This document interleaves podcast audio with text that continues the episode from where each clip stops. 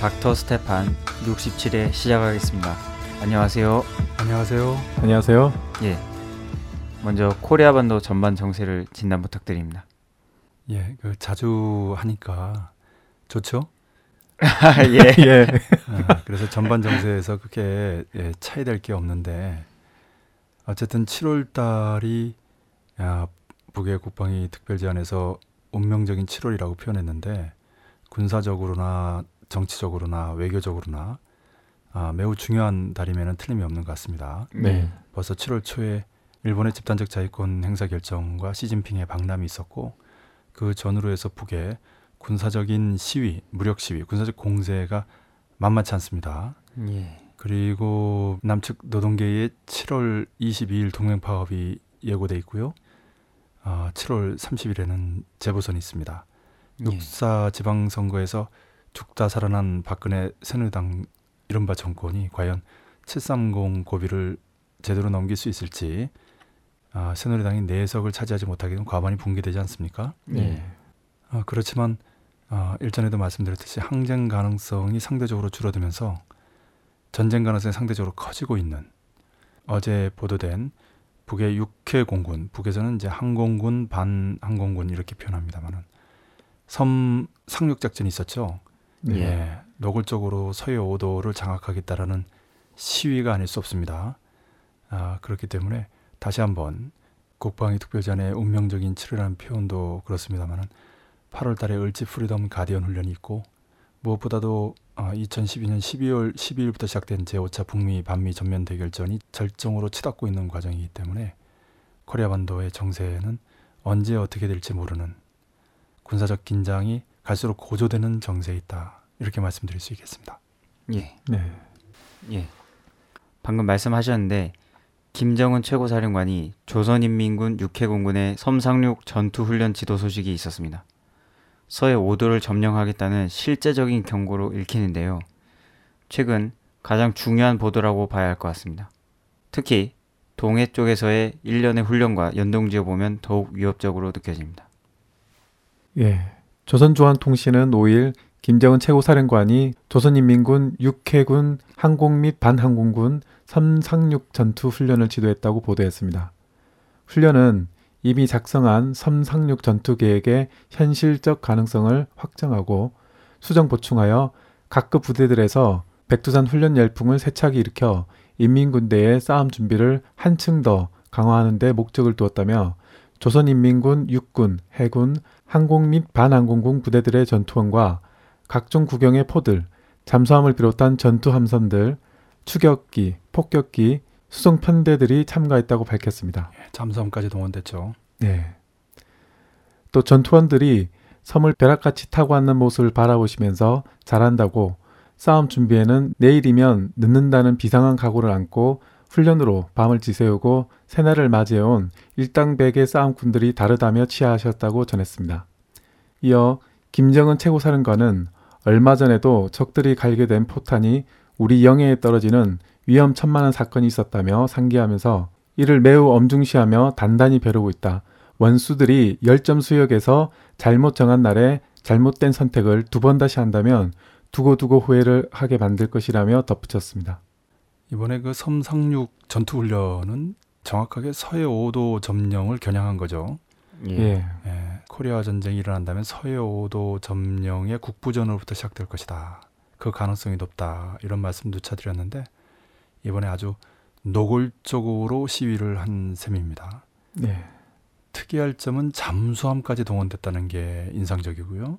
예. 아, 북의 잠수함이라는 것이 김정일 국방위원장이 생전에 자주 했, 나는 잠수함 전력만으로 조국을 통일할 수 있다라고 얘기했던 말처럼 북의 잠수함은 조국 통일 대전에 매우 중요한 아, 수단이면 틀림이 없습니다.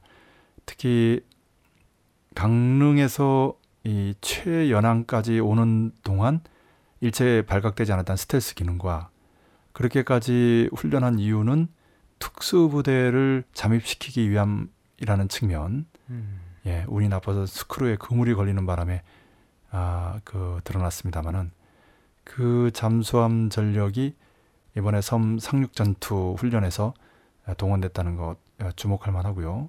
예. 최근에 6월 말 새로 개발된 최첨단의 전술 로켓 발사 훈련 지도부터 시작해서 어, 탄도미사일을 발사하는 그것도 특히 수중과 땅 속에서 발사하는 그 사진까지 공개하고요. 그 전에도 잠수함의 승선에서 어, 훈련을 지도하는 유례없는 모습이죠. 이런 사진들 공개도 그렇지만은 네. 그리고 6월 중에도 그랬고 6월 말에도 동해안의 방어대들을 찾아가는 훈련도 배합합니다. 다시 말하면 최첨단의 어떤 잠수함이라든지 로켓이라든지 이런 훈련도 중시하지만 동해안의 여러 방어대들이 잘하는 것이 중요하죠. 북에서는 야, 메가다가 직접 지휘하는 압도적인 무력이 인천에 상륙하는 과정을 3일 동안이나 저지시켰던 월미도의 방어대 대포도 몇 문 없었어요. 그런 정신으로 준비시키고 있는 거거든요. 네. 예. 그리고 이런 병사들뿐만 아니라 그 지휘관들도 마찬가지로 싸움 준비 완성에서 군사 기술적 전략 전술적 에, 능력만이 아니라 체력적인 측면에서까지도 준비돼야 된다라는 의미에서 수영 능력 판정 훈련을 했어요. 예. 네. 예, 서해 쪽 팀과 동해 쪽 팀으로 했는데 서해 쪽 팀이 이겼답니다. 음. 어. 아, 이미 말씀드렸습니다만 편도 5km, 왕복 10km입니다. 예, 육상으로 보면 마라톤 정도의 거리죠. 예. 이것이 모두 싸움 준비 완성을 다 거쳐나가는 모습이었는데 그 싸움 준비의 한 종합판이 바로 이번에 섬 상륙 전투 훈련이죠. 네. 다시 한번 말씀드리면 노골적으로 서해 5도 점령 의지를 에, 공개한 것입니다. 야, 이미 누차 말씀드렸습니다만은 서해 5도 국부전을 벌인다고 해서 바로 곧 전면전이 되는 것은 아닙니다. 왜냐하면 주남 미군이 북과의 전면전을 두려워하기 때문이죠. 예. 남측에서는 보복 공격을 하려고 해도 작전권을 갖고 있는 주남미 사령부에서 막아내죠. 그것은 2010년 11월의 연평도 사건 때도 마찬가지였습니다. 이게 이제 북이 하나를 공격해서 남이 둘을 공격하면 북이 그 다음에는 넷을 공격하고 이렇게 기하급수로 증폭되는 법 아닙니까? 그런 의미에서 국부전은 북의 일방적인 승리로 끝날 가능성이 높습니다. 예. 그렇게 될 경우에는 그 군사적인 책임을 남측 정권이 지지 않을 수 없는 거죠. 지금도 간당간당한데 그렇게 될 경우에는 그냥 그 목이 댕강 날아가는 격이 되는 거죠.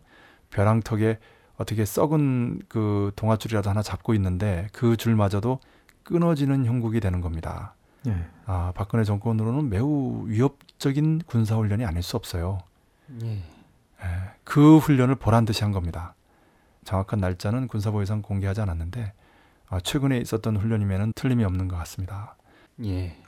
6월 말에 시험 발사한 전술 로켓가 소형이지만 대륙간 탄도 미사일로 봐야 한다는 주장이 제기됐습니다. 또 모두 60발을 발사했다고도 합니다. 어떻게 봐야 하겠습니까? 예. 예정웅 정세 분석가는 4일 지난 6월 27일과 7월 1일 조선이 새로 개발한 소형화되고 정밀화된 전술 유도탄 총 60발을 시험 발사했으며 조선의 신형 소형화되고 정밀화된 전술 유도탄은 사실 첨단화되고 소형화된 고성능 대륙간 탄도미사일과 같은 성능과 성질의 전술 유도탄이라고 주장했습니다. 예정웅 분석가는 남코리아 합참이 27일에 3발, 7월 1일에 2발을 발사했다고 밝혔지만 발표되지 않은 나머지 55발은 불씨가 보이는 화기 대신에 전자 자동화로 전술 유도탄을 발사해 가속도로 날아가 목표물에 정통으로 타격하는 새로운 기술로 보이지 않는 것이라고 소개했습니다. 또 이 전술 유도탄의 특징은 첫째, 소형화되고 고도로 정밀화된 전술 대륙간 탄도 미사일을 시험한 것이고 둘째, 탄두는 프로톤급 핵의 20배를 초과하는 강도 높은 점자 입자탄 폭발 강도를 시험하였으며 셋째, 속도와 사거리는 기존의 공식을 무시하고 50에서 100마하로 지구를 무한대로 돌 수 있는 기술을 도입해 전술적으로 소형화된 대륙간 탄도 미사일이었다고 전했습니다. 예정웅 분석과 아, 그렇게 표현했습니다만 정세 분석, 군사 정세 분석에서 돋보이는 사람이죠. 네. 예. 해외에 여러 명이 있습니다. 이제 미주 쪽에도 있고 아시아 쪽에도 있고 유럽에는 잘 안 보입니다. 이 분석가들이 대체로 북을 왔다 갔다 합니다. 음. 아, 그래서 예, 다양한 정보를 얻고 또 그에 기초해서 특유의 분석력으로 인상적인 글들을 발표하고 있는데요. 상대적으로 한호석 소장이 open track상의 분석을 위주로 하면서 최저선을 밝힌다면 예정웅 분석가는 close track상의 분석을 위주로 하면서 최고선을 밝힌다 이렇게 볼 수도 있겠습니다. 예. 네. 네, 참고하셨으면 좋겠고요. 어, 네, 그런 의미에서 그런 차원의 정보를 전혀 얻을 수 없는 우리의 경우는 이런 분들의 정보와 분석을 많이 참고하죠. 음. 네, 그 외에도 이제 익명으로 올라오는 글들이 상당히 있습니다. 그런 부분들을 이제 풍부하게 참고하면서 이제 우리의 팟캐스트가 예, 진행이 되고 있는데요. 예, 그런 측면에서 이번에 그 전술 로켓에 대해서 60발이고 프로톤이라고 하는 예, 구소련의 아주 위력적인 미사일이죠. 대륙간 단도 미사일을 능가하는 아, 그런 위력을 갖고 있다라고 하는 분석에 대해서 그 속도라든지 파괴력이라든지 충분히 참고할 만합니다. 아, 다만 그 분석의 근거가 충분치 않기 때문에 에, 그런 부분에 대해서는 좀 지켜볼 필요가 있겠죠. 네. 어쨌든 이번에 새롭게 개발된 최첨단의 전술 로켓이라고 표현한 만큼 새로운 무엇, 최첨단의 그 무엇이 있겠죠. 이번에 부각한 것은 정밀도와 경량화가 앞서 있습니다만은 그 속도와 파괴력과 관련돼 있는 것은 상식적일 것 같습니다. 예. 예, 그런 측면에서 아, 또 한번 예, 제 5차 북미 반미 전면 대결전의 절정으로 치닫는 과정에서 북이 아, 미 제국주의를 비롯한 제국주의 연합 세력에 강력한 군사적 위협을 가했다. 군사적 시위, 무력 시위를 통해서 아, 최대한 압박했다라고 볼 수 있겠습니다. 이것은 이 발사 훈련 전후에 잠수함 훈련 지도나 전술 로켓 발사 훈련들과 맞물려서 그리고 병사들의 방어대를 시찰하고 지휘관들의 수영 능력 판정 훈련을 하면서 나아가 종합적인 섬 상륙 전투 훈련을 벌리면서 에, 무엇보다도 북의 조국 통일대전 반미 대결전의 의지를 과시했다. 이 자체는 8월 을지 Freedom Guardian 훈련을 앞두고 미국을 비롯한 제국주의 연합 세력들에게 상당한 군사적이고 정치적인 상당한 타격이 될 수밖에 없겠다. 그렇지 않아도 동북아를 비롯한 아시아 태평양에서의 전력 균형이 파괴됨으로써 재균형 전략을 세우고 일본군을 재무장시켜 온 미국으로서는 특히 일본의 집단적 자위권 행사 결정이 이루어지는 즈음에서 북의 선제적이고 주동적인 이러한 공세는 위협적이지 않을 수 없습니다. 예. 음. 미일남 삼각군사동맹을 해고로 아시아 태평양판 나토를 결성하려고 하는 그 전략 자체가 찢겨 나갈 수 있는 파탄될 수 있는 아, 그런 위력이거든요. 예. 전곡을 찌르면서 매우 위협적으로 나오고 있기 때문에 아, 이런 시스템을 쭉 추진해 나가는 미국이나 일본이나 또 따라가는 남코리아 또 여러 호주나 뉴질랜드나 다른 나라들이 불안하지 않을 수 없는 거죠. 네. 그 증거 중에 하나로서 일본은 북에 마치 비유를 맞추는 듯한 아, 대북 제재 해제라든지 뭐 물론 북에서도 상응하는 조치가 있습니다만은 실제로 미일남 삼각군사 동맹 체계를 완성하는 측면에서 집단적 자위권 행사 결정을 내리는 그 즈음에 오히려 추파를 던지는 듯 대북 제재 해제 조치를 취한 것은 무엇을 의미하는가? 북이 강하게 나가면 나갈수록 군사적인 시위를 하면 할수록 어, 미국을 비롯한 서방 제국가로부터 북으로 마치 조공을 하듯이 어, 경제적인 지원들이 이루어지고 어, 여러 가지 제재들이 해제되고 예, 조치들이 취해온 것이 1990년대 초부터 지난 20년간의 모습 아닙니까? 예, 그렇기 때문에 예, 제5차 북미 반미 전면 대결전이 어, 2012년 12월부터 시작해서 만 1년 반 정도 지났습니다만은 절정으로 치닫는 과정에서의 군사적 긴장이 갈수록 고조될 수밖에 없겠다. 아, 그리고 이런 긴장이 최고조에 달하면서 예, 결국 북의 의도대로 예, 북미 반미 전면 대결전이 음, 매듭될 것이다라는 예상을 하게 되는데 그런 측면에서 이번에 전술 로켓들이 단순한 전술 로켓들이 아니라 정말 뭔가 새롭고 최첨단의 그러한 위력을 가진 그런 로켓들이다. 그런 로켓들을 발사 훈련하면서 강력하게 압박했다. 이렇게 보면 되겠습니다. 예. 예, 한편 시진핑 주석이 귀국하는 당일 박근혜 이른바 대통령과 비공식 오찬을 하는 자리에서 일본 집단적 자위권 행사 결정을 비난하는 대화를 나눴다고 보도했습니다.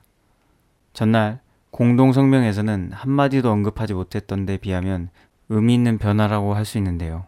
예, 박근혜 대통령과 시진핑 중국 국가주석이 4일 오찬 자리에서 일본의 집단 자위권 헌법 해석 변경과 일본군 성노예 강제 동원을 인정한 고노 다마에 대한 훼손 시도를 강하게 비판했습니다. 우선 두 정상은 일본의 집단적 자위권 헌법 해석 변경에 대해 강한 우려를 표명했습니다. 주철기 청와대 외교안보 수석은 두 정상은 일본의 집단적 자위권 헌법 해석 변경에 대해 여러 나라가 우려를 표명하고 있으며 일본 국민의 절반 이상이 반대하고 있는 현실을 주목하면서 일본 정부가 자국민의 지지도 충분히 받지 못한 정치를 지향하고 평화헌법에 더욱 부응하는 방향으로 방위 안보 정책을 투명성 있게 추진해야 한다고 공감했다고 밝혔습니다. 또 일본 정부의 고노다마 검증이 사실상 일본군 성노의 강제 동원을 인정한 사실을 뒤집으려는 훼손 시도라고 비판하면서 양국이 공동 성명 부속서를 통해 밝힌 대로 향후 일본군 성노의 공동 연구를 통해 이 부분을 계속 문제 삼겠다고 전했습니다. 특히 시진핑 주석은 전날 정상회담에서 2015년 중국의 항일 전쟁 승리 및 코리아 반도 광복 70주년을 공동으로 기념하자고 제안한 것에 대해서 박근혜 대통령은 내년은 광복 전승 70주년이라는 의미 있는 해로서 아시아와 다른 지역에서의 특별한 해인 만큼 이를 잘 기념하기 위해서 한국에서도 의미 있는 행사를 준비하려고 하고 있다고 말했습니다. 이거 아주 복잡한 내용인데 아주 잘 정리를 해주셨습니다. 어, 두 가지를 말씀드리고 싶은 건데 박근혜 이른바 대통령이 그 전날과는 좀 다른 태도예요. 공동성명에 일체 언급이 안 됐는데 일본을 겨냥한 비난 발언들을 시진핑 주석과 함께 했다라는 것을 비록 비공식 오찬이긴 하지만 아, 양국의 최고 수뇌부들이 만나서 아, 그런 의견 일치를 봤다라는 것은 아, 외교적인 측면에서 일본의 일정한 타격이 아닐 수 없어요. 예.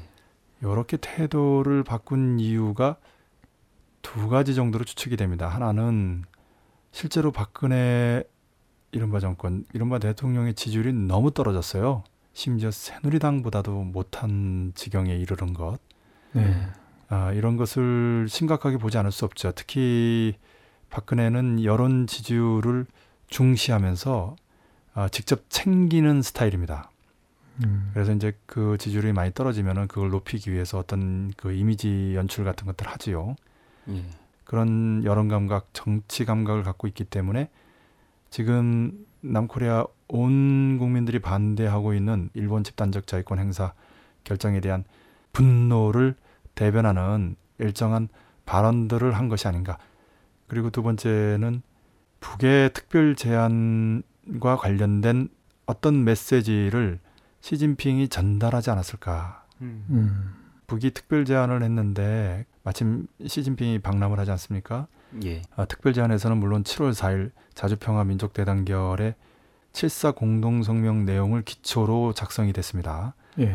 그리고 6월 30일 날 발표가 됐죠. 그런데 7월 1일 날 일본이 집단적 자위권 행사 결정을 하지 않았습니까? 아, 그것은 미일남 삼각군사동맹 완성이 임박했다는 얘기고요.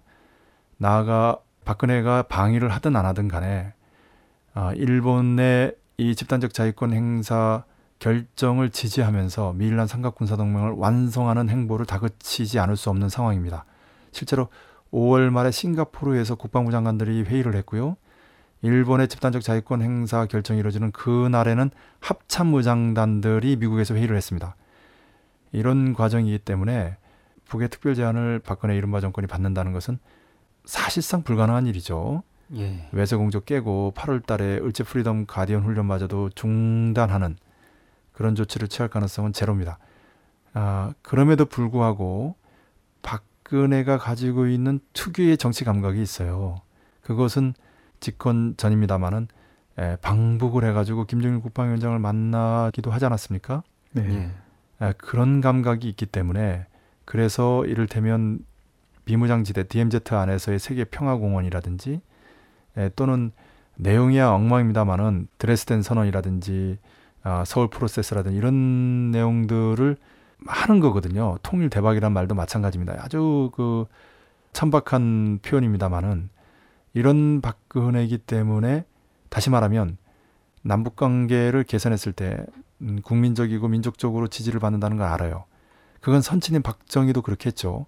예. 1972년 7.4 공동성명을 이후라 당시 중앙정부장을 방북시켜 가지고 김일성 주석이 제안한 자주평화 민족대단결 원칙에 합의하면서 온 민족을 통일열게 들끓게 하지 않았습니까? 네. 아, 물론 그 동력을 유신 헌법을 제정하고 종신 대통령이 되는데 이용했죠. 그렇지 않았으면은 박정희는 그 즈음에서 정치 생명이 끝났을 겁니다. 예. 네.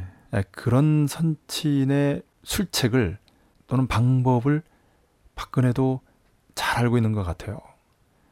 어, 어쨌든 저쨌든 간에 아, 민족 공조를 하고 자주평화 민족 대단결의 길로 나온다면 북은 그 자체로 좋은 일이다. 우리 민족에게 좋은 일이다. 지금같이 새로운 냉전 체계, 즉 미일란 삼각 군사 동맹이 강화되면서 북중러의 군사적인 협력, 동맹도 강화되는 본질적으로는 반제 국제 전선이죠. 반제 무장 전선이라고도 할 수 있겠습니다. 그런 양측의 대결이 첨예하게 전개되고 있는 상황에서 박근혜 정권이 민족의 편으로 돌아온다는 것은 매우 중요합니다. 그 가능성이 비록 희박하더라도 놓치지 않을 수 없는 거고요. 그렇다면은 분명 시진핑이 방남하는 계기를 통해서 북의 진정성을 전달하려고 노력했을 것이라고 보고요. 그의 상응해서 박근혜 이른바 대통령이 비공식 오찬 자리에서 상대적으로 외세인 일본을 치는 발언들을 집중한 것이 그런 징후가 아니겠는가. 음. 다시 말하면 북의 메시지에 대한 아, 화답이 아닌가. 네. 왜냐하면 그 전날과 다르거든요. 네. 아, 그것은 시진핑도 메시지를 전했다면 이 비공식 오찬 자리를 전후해서 전하지 않았을까라고 음. 보고요. 네. 예, 그래서 아, 이 비공식 오찬 자리가 그 전날과는 분위기가 좀 다른 아, 그런 상황 속에서 진행된 것이 아닐까라는 추측이 가능하다고 봅니다. 예. 네. 한편 세월호 참사와 관련해서 CIA 공작설이 제기되고 있습니다. 잠수함 추돌설을 뒷받침하는 레이더 영상이 공개돼 화제입니다. 심상정 의원실에서 제공한 영상인데 JTBC와 뉴스타파에서 크게 보도했습니다. 정의당 심상정 의원실이 입수해 공개한 진도 VTS 레이더 화면에는 사고 당일 오전 8시 48분 무렵 세월호가 큰 각도로 변침을 할 당시의 상황을 놓고 그동안 국방부가 부인했던 잠수함과의 충돌 가능성에 대해 여러 언론들이 제기를 했습니다. 우선 뉴스타파는 세월호의 레이더 영상을 분석한 뒤에 세월호의 급변침이 돌발 상황에 의한 것이며 돌발 상황을 만들어낸 물체는 물속 잠수함이거나 스텔스 기능이 있는 소형 군함일 가능성이 높다며 익명을 요구한 항해 전문가의 의견을 보도했습니다. 그는 급변침 당시 세월호의 우측 병풍도 사이의 거리는 1마일에 불과한데 6,000톤급 큰 배가 이 정도 거리에서 병풍도와 더 가까운 쪽으로 붙여서 항로를 바꾸는 것은 앞에 무엇인가가 나타나서 급히 피해야 되는 상황 아니면 설명할 수 없다고 지적했습니다. 레이더에 잡힌 세월호의 급변침은 선박 운항 시 전방에 갑자기 나타난 무언가를 피해야 할 때 선박이 무조건 오른쪽으로 조타를 돌리게 되어 있는 hard starboard, 즉 급히 오른쪽으로 조타를 돌릴 때 나타나는 전형적인 모습이라고 분석했습니다. 이는 지난 6월 12일 광주지방법원에서 열린 재판에서 3등 항해사 박모 씨가 앞에서 선박이 오고 있어 충돌을 피하려고 오른쪽으로 오도 변침을 지시했다는 진술과 일치한다고 밝혔습니다. 한편 JTBC 9시 뉴스에서는 레이더 영상이 잡힌 급변침하는 세월호 뒤쪽에 잡힌 100m 규모의 작은 주황색 물체에 대해 분석했는데 이 물체가 세월호에 떨어진 컨테이너거나 하나의 물체일 가능성에 대해 제기를 했지만 결론을 내지 않았습니다. 이에 대해 컨테이너 20여 개가 한꺼번에 뭉쳐서 레이드에 잡혔다 한꺼번에 사라지는 것은 논리에 맞지 않다며 하나의 물체일 가능성에 대해 여론이 형성되고 있어 세월호의 잠수함 충돌, 추돌설은 더욱 힘이 실리게 됐습니다. 예, 아주 중요한 보도죠. 네. 심상전 의원실에서 한 건 했고요. 네. 이 레이더 영상을 심 의원실에서도 이제 여러 전문가들을 불러서 이제 분석을 했다고 합니다. 네. 그리고 이제 뉴스타파와 이제 JTBC에서의 아, 분석 보도도 인상적이고요. 서로 좀 각도가 다르죠. 예. 네. 먼저 좀 몇 가지 좀 정리할 것은 에, 잠수함 충돌 추돌이랄 때 충돌은 앞에서 이루어지는 거고 추돌은 뒤에서 이루어지는 겁니다. 네. 예. 다시 말씀드리면 세월호를 뒤에서 받았을 때가 추돌이죠. 예. 그런데 지금 이제 제기되고 있는 것은 그 영상 속에서 어 작은 그 주황색 그러니까 세월호보다 작은 그 주황색 물체가 뭐냐 그게 네. 이제 나타났다 사라지거든요. 네. 그러니까 이제 컨테이너다라는 이제 추측이 일단 나오죠. 음. 컨테이너 한 개에 비해서는 이제 큽니다. 네. 아, 그런데 아, 컨테이너가 세월호에는 한 50개쯤 실렸고요. 나중에 세월호가 반쯤 쓰러졌을 때 한 20여 개가 보이고요. 네. 그러니까 그 전에 한 20여 개가 먼저 거박이 풀려 바닷속으로 이제 떨어졌다. 그러니까 그것이 한꺼번에 예, 그렇게 비춰진 것이다라고 하는데 손석희 앵커가 질문했듯이 그 20여 개가 한꺼번에 사라지거든요. 네. 예, 그건 이상하다. 그런 질문은 이 세월호보다 작은 주황색 물체가 컨테이너가 아닐 가능성이 있다는 거죠. 네.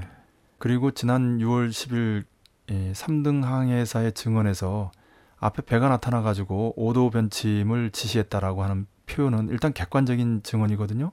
예. 네. 기존의 진술과는 다르게 법정에서 아, 명확하게 발언했습니다. 그렇기 때문에 이 부분은 중시해야 됩니다. 뭔가 나타나서 튼 것은 어, 일리가 있습니다. 왜냐하면 일반적으로 항해 중에 배들끼리 서로 만나게 되면 이제 서로 우측으로 틉니다. 네. 예. 그렇기 때문에 이런 진술은 그만큼 합리적이고요. 그런데 그 오른쪽에 병풍도라고 1마일 정도 눈에 보이는 그 섬 쪽으로 틀었다는 것은 매우 위험한 변침이거든요. 네. 예. 아, 그럴 정도로 급하게 한 거죠. 아, 그런데 그 오른쪽으로 튼 그 즈음에 이 세월호보다 작은 주황색 물체가 나타났다가 사라지게 됩니다. 그럼 이게 뭐냐 이렇게 되는 거죠. 예. 그래서 이제 아, 스텔스 소형 군함이다. 그래서 레이더에는 안 잡혔는데 갑자기 시야에 나타나니까 오른쪽으로 변침하고 아, 이 과정에서 이제 아, 문제가 생겨서 세월호가 침몰하게 됐다. 또는 잠수함이다. 잠수함이 수중에서 이렇게 부상했을 때 갑자기 변침을 하게 되고 또는 충돌하게 되는 그런 일이 간혹 있다고 하기 때문에 그런 측면에서도 어, 가능성이 있는 거죠. 예. 이런 내용들을 이제 다 종합하면 기존에 우리가 얘기했던 것과 결합해서 이렇게 정리할 수 있을 것 같습니다. 우선 첫 번째로 아, 우리는 군산에서 이미 에, 세월호가 아, 군 잠수함과 추돌했다. 아, 미군 잠수함으로 추정이 됩니다. 아, 그래서 지지직 소리가 나고 15도로 기울고 아, 그러나 평영수를 이용해서 쭉 항해를 하다가 두 번째 이 맹골수도 어, 좁고 빠른 이곳에서 찢어진 곳으로 들어온 그 물이 바닥을 돌면서 free surface라고 하는 자 이렇게 도는데 그 물이 빠른 해협을 통과하는 과정에서 많이 들어와 가지고 어, 실제 조종이 사실상 불가능하다 보니까 이렇게 거의 360도 회전을 하게 되는 급변침하게 되는 원인이 됐다. 아, 이렇게 말씀을 드렸는데 아, 여기에 덧붙여서 이 맹골 수도를 통과하는 과정에서 스텔스화된 소형 군함이나 또 다른 잠수함 또는 아까 군산에서 아, 추돌했던 그 잠수함과 다시 부딪혔을 가능성이 있다. 또는 그 부딪힐 뻔한 상황에서 급변침을 하다가 이렇게 됐다. 예. 아, 이렇게 기존의 우리의 견해를 좀 보완했으면 합니다. 네. 세 번째, 결국 이게 무엇을 의미하냐면 미 남이 합동 군사 연습을 벌였던 당시 합동 군사 연습을 하는 측에서 예측하지 않은 경로로 오는 아, 그 세월호와 잠수함이 추돌하게 됐다라고 말씀을 드렸었는데 이번에 맹골 수도에서 만약에 스텔스화된 군함이라든지 잠수함이 등장해서 두 번째 부딪힘이 있거나 아니면 그 부딪힘을 피하려고 급변침을 하다가 이러한 사고가 났다라고 한다면 이것은 단순한 우연이 아니라 필연으로서 철저히 계획된 한 번에 침몰하지 않으니까 두 번째 타격으로라도 반드시 침몰시키려고 했던 그런 계획이 있었던 거 아니냐라는 역시 합리적인 의혹이 제기될 수밖에 없습니다. 예. 네. 그렇지 않으면 어떻게 군산과 진도 앞바다에서 두 번이나 이렇게 부딪힐 수 있겠어요? 이것은 결코 우연일 수 없다. 음. 계획된 목적적으로 진행된 사건이다.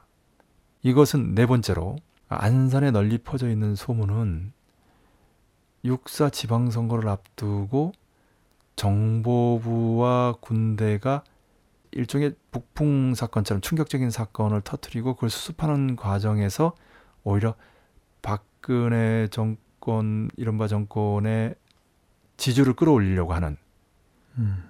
아, 그런 측면으로 계획됐는데 그게 뜻대로 안 돼서 오히려 역풍을 맞은 사건이다라는 이야기가 있는데 여기에서 음, 남해 정보부와 국방부만이 아니라 미 정보부와 미군까지 합치면 오히려 미 정보부와 미군이 주도한 사건이라고 한다면 어, 들어맞는 측면이 있어요. 예. 네. 역시 예, 박근혜 정권 이른바 정권을 밀어주는 지방선거를 앞두고 여러 가지 의도로 어, 계획된 사건일 수 있다. 음. 아, 그런 측면에서 다시 한번 이 사건을 단순한 침몰 사건, 유병헌 일가를 비롯한 청해진이나 언딘이나 이런 측에서 또 해경 정도에서 어, 책임을 지고 적당히 수습되는 사건이 아니라 이것은 또 하나의 국기를 뒤흔든 희대의 조작 사건, 기획 사건이 아닌가라는 합리적 추측이 제기되는 것입니다. 예. 네. 네, 그런 측면에서 어, 미군과 국방부, 청와대가 명확하게 이에 대한 답변을 해야 된다. 최소한 군산이든 진도든 어디에서든 잠수함과 추돌하거나 잠수함이 눈앞에 부상해서 또는 스텔스화된 군함과 충돌하거나 갑자기 나타남으로 생긴 문제라고 한다면 더더욱 그와 관련된 명확한 해명이 있어야 된다. 초기에 김민석 국방부 대변인은 절대로 이런 일은 없다고 했거든요. 예. 심지어 처벌까지 하겠다고. 예, 네, 그렇죠. 예. 잠수함은 뭐 예, 수심이 낮아서 어쩌고저쩌고 했는데 이른바 천안함 사건 당시에 북의 어뢰정이 아, 뭐 천안함을 공격했다라고 얘기하는 그 수심보다 여기가 깊거든요. 예. 네. 그렇기 때문에 지금 과연 누가 그 국방부 대변인 성명을 믿겠어요? 현재 국회 차원의 조사가 진행 중입니다만은 아, 심상정 의원실처럼 새로운 증거를 제시하고 정말 과학적으로 분석해서 세월호 침몰의 원인부터 먼저 명확히 규명해야 된다. 지금 온 세계가 주목하고 있는 납득할 만한 해명은 없거든요. 예. 네. 컨테이너도 사실은 ABC 방송에 나왔던 거예요. 음. 그리고는 지금 예, 컨테이너로 지금 몰아가고 있는 그런 흐름도 보이는데 아, 그렇게 간단히 넘어갈 일이 아니다. 음. 아, 이번에 레이더 영상 같은 경우도 왜 진작부터 공개하지 않았는가? 네. 예. 그렇다면 진상에 보다 쉽게 접근할 수 있었을 텐데 에, 그렇지 않다 보니까 마치 유병헌 일가만 잡으면 모든 문제가 해결되는 그런 식으로 진행되고 있는 거 아니냐 라는 비난을 면할 수 없는 거지요. 그렇게 봅니다. 네. 네.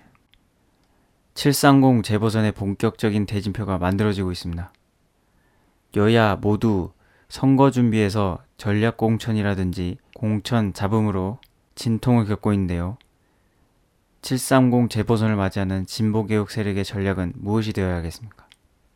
예, 현재 730 재보궐 선거가 공천이 진행되면서 여야 대진표가 속속 정해지고 있습니다.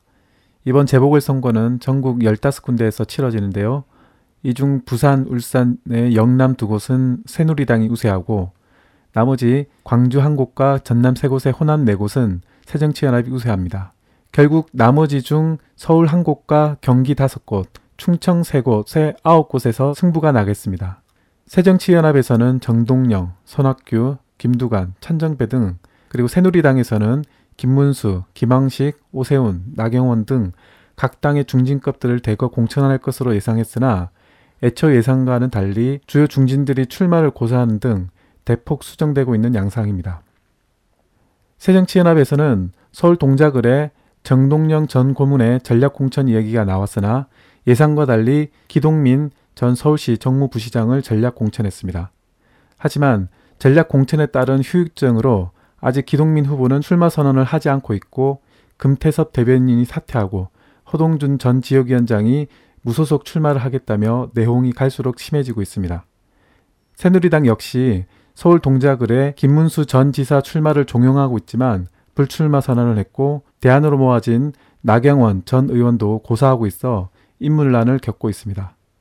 한편 정의당은 최근 사면 복권된 노회찬 전 의원의 출마를 확정지어 야권 연대 여부 또한 관심이 모아지고 있습니다. 야권에서 무조건 후보단이라 해야죠. 예. 그리고 수원 8달에는 손학규 상임고문, 권선은 김상곤 전 경기교육감 또는 박용진 당 홍보위원장이 거론되고 있습니다. 수원 영통은 천정배 전 의원을 전략공천으로 종용하고 있으나 천정배 전 의원은 광주 강산을에 출마를 강행하면서 무소속이라도 출마하겠다며 배수진을 쳤고 새누리당은 임태희 전 대통령 비서실장을 공천하고 확정지었습니다. 한편 정의당 천호선 대표는 수원 쪽 여러 곳에서 출마할 것으로 거론되다가 최근 영통 출마로 모아진 것으로 알려졌습니다. 경기 김포에서는 김두관 전 경남도지사와 김다섭 후보가 경선을 펼치고 있고 충청권 세 곳도 모두 경선에 들어갔습니다. 부산 해운대 기장갑에서는 육사 지방선거 때 아깝게 낙선했던 오거돈 후보가 무소속 출마할 것이라고 알려지고 있습니다. 또 전남 순천 곡성에서는 새누리당은 이정현 전 청와대 홍보수석을 또 통합진보당에서는 전 전남도지사 후보였던 이성수 후보를 확정 지었습니다. 한편 후보 등록일인 막판까지 서로의 패를 보여주지 않으면서 끝까지 눈치 작전을 펼치고 새정치연합과 정의당의 노회찬 천호선, 무소속의 오고던 등 유력 후보들과의 야권 연대 여부 또한 관심이 모아지고 있습니다. 유창선 시사평론가는 이제 9대6 정도 보더라고요. 음. 예. 아, 새정치연합이 9, 새누리당이 6이죠. 4를 넘기면 이제 과반이 되는 거 아닙니까? 예, 그래서 그렇죠. 이제 4 이상이냐 이하냐 이게 이제 관건인데 이상일 거다라고 봅니다. 예. 네. 이 선거에서 이제 가장 관건적인 부분은 야권에서 야권 연대 후보 단일화입니다. 역시 새정치연합과 정의당이 눈에 띄고요. 정의당은 이렇게 지명도가 있는 상층 인물들이 많기 때문에 이런 재보선에서는 상대적으로 좀 두각을 나타냅니다. 네. 예. 물론 기본 저력이 있는 통합진보당도 마찬가지고요. 그러나 호남 쪽에 집중하는 경향이 있고요. 그런 과정에서 강조하고 싶은 거는 이 후보 단일화는 무조건 돼야 되는데 후보 단일화가 되든 또 후보 단일화가 안 됐다가 나중에 자진 사퇴하든 간에 그 과정이 의미 있게 진행이 돼서 무효표로 사표로 되는 일이 없어야 된다. 이게 무슨 말씀이냐면요. 지난 6사 지방선거에서 경기하고 부산에서 새누리당 후보가 1%대 전후로 해서 간신히 이겼습니다. 예. 그리고 이 두 지역에서 통합진보당 후보는 이 지지율보다 높았는데 후보 단일화 협상은 되지 않았어도 스스로 자진 사퇴했거든요. 예. 네. 근데 그게 늦었어요. 그래서 무효표가 상당히 많이 나왔습니다. 네. 이런 식의 문제점은 없어야 된다. 야권 연대는 직접적으로 후보 단일화 협상을 하든 알아서 자진 사퇴하든 간에 지금과 같은 형국에서 당장은 야권 연대가 복원되지 않더라도 어떤 식으로든 그 기여가 되지 않겠습니까? 굉장히 네. 비이성적인 상황이기 때문에 종북세력 척결 소동이라는 마녀 사냥은 오래가지 못합니다. 그래서 이런 그 경기도구 부산에서의 그 자진 후보 사태는 매우 큰 의미가 있어요.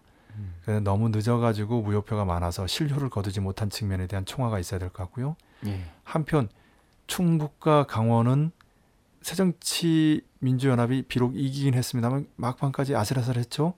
예. 그런데 통합진보당 후보가 그걸 훨씬 뛰어넘는 득표를 하고 있었어요. 네. 만약에 졌다면 후폭풍이 있었을 겁니다. 네. 아, 이런 측면도 주의해야 된다. 어쨌든 이번 선거는 진보 개혁 세력들이 명시적이든 묵시적이든 직접적이든 간접적이든 야권 연대를 실현해서 그 후보 단일화로 반드시 새누리당 후보를 낙선시키는 데 초점을 둬야 됩니다. 예. 네. 비록 통합진보당이나 뭐 노동당은 존재감이 없습니다만은 정의당이 넓은 의미의 다 진보 정당, 진보 정치 세력인데 이번에 결정적으로 큰 성과를 거두지 못한다고 설사 하더라도 야권 연대를 실현하는 데서 그것이 실질적으로 보이지 않는 연대라고 하더라도 새누리당 후보를 낙선시키는 것이 무엇보다 중요하다. 네. 결정적으로 중요하다 이렇게 강조드리고 싶습니다. 그리고 진보 세력은 당연히 노동자 농민을 비롯한 기층 민중들의 생존권 투쟁 이 투쟁과 선거 투쟁을 밀접히 결합시키는 것이 중요하다. 그럴 때만이 대중 투쟁을 항쟁으로 끌어올릴 수 있다. 제2의 6월 항쟁이 안타깝게도 6월 28일에 노동자들은 정권 퇴진 투쟁까지 걸기는 했어요. 음. 어, 4시에 집회를 했죠. 네. 아, 그런데 한 시간 뒤에 열린 그 민생 대회 제2차 시국 대회에서는 정권 퇴진 구호를 걸지 못했어요. 네. 그리고 숫자도 1만이었죠. 지난 2월 말과 비교해서 보면 그때는 날씨도 춥고 그랬는데도 불구하고 구호면에서도 만족스럽지 못하고 숫자는 10분의 1에 불과합니다. 집회의 명칭 구호가 질이라고 한다면 그 집회에 참여한 숫자는 양이라고 할 수 있죠. 이 집회의 질과 양의 면에서 이렇게 오히려 전진하지 못하고 후퇴한 이유가 무엇인가? 그것은 당시에는 12월 말에 철도 파업 이후 민주노총 전직 위원장들이 민주노총 1층 로비에서 단식 농성을 전개하고 현직 지도부들과 함께 전국의 주요 사업장을 돌면서 조직 정치 사업을 했거든요. 예. 근데 6월 투쟁을 준비하면서는 민주노총이 그렇게 하지 못했던 것입니다. 음. 심하게 얘기하면 결국 투쟁의 일정만 잡는 실무적으로만 사업한 거 아니냐. 조직 정치 사업을 정말 제대로 벌렸다면 과연 이렇게 됐겠는가.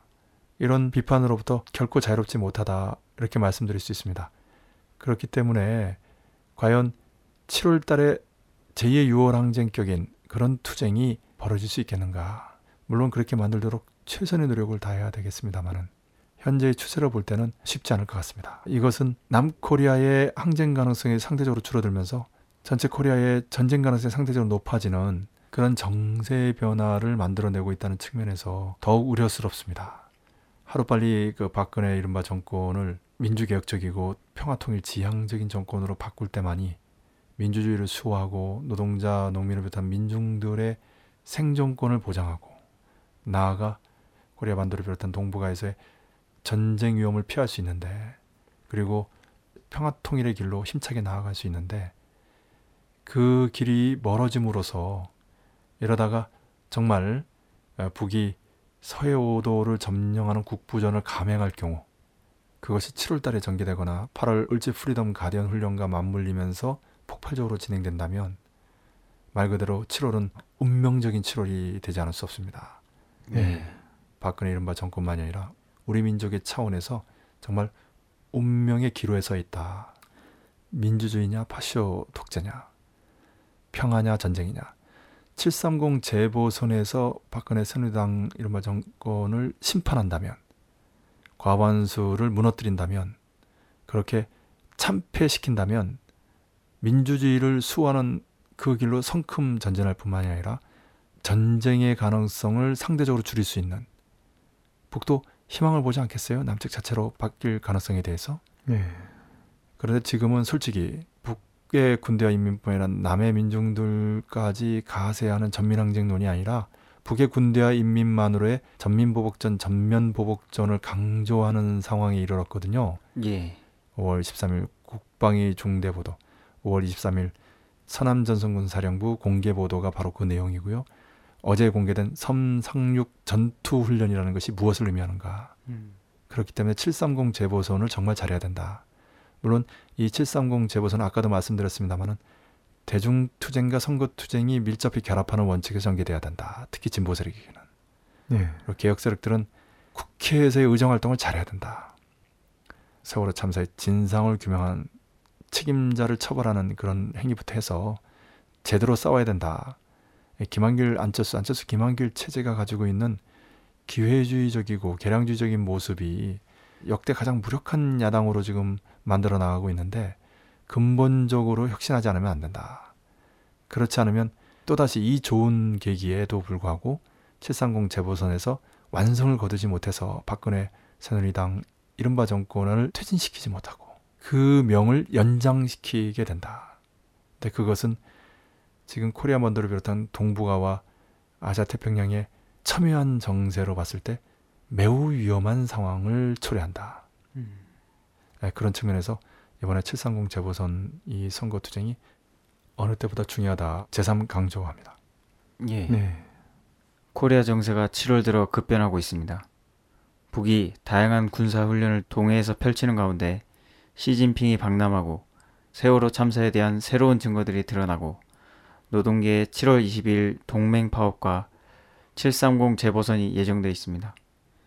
이런 시기일수록 모두 다 경각성을 더욱 높여야 할 때라고 하겠습니다. 수고하셨습니다. 수고하셨습니다. 네, 수고하셨습니다.